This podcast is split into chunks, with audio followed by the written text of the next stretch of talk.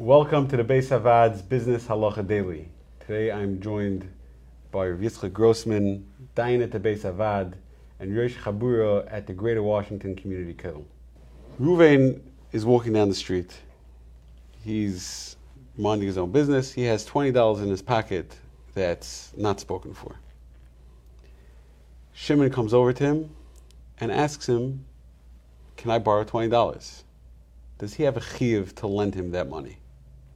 In general, the answer is yes. The Torah says, Im kesef talves ami. Chazal tell us it's a chiyuv, it's not optional. A person has, it's a mitzvah, say, daraisa, to lend money that's not spoken for, to lend money to someone who asked for it. It's not optional, it's a, it's a chiyuv. Does this apply, for example, to um, items as well? So if I have a lawnmower in my shed, my neighbor knocks on my door, he wants to mow his lawn, he never got around to buying himself a lawnmower, he wants to borrow a lawnmower from me. Do I have to lend him that as well? So that's less clear. The poskim do say, the Chafetz Chaim says, that there is a mitzvah, chesed, ki chafetz chesed, who Hashem wants us to do chesed. There is a mitzvah to do chesed, which includes things like lending property that one has, lawnmowers, cars, anything that you have, lending it to somebody else with certain caveats, but if you can, if, you, if it's available. However, the poskim indicates, the Chafetz Chaim indicates, that it's not the mitzvah of im kesef talves ami. Im kesef talves limited to cash.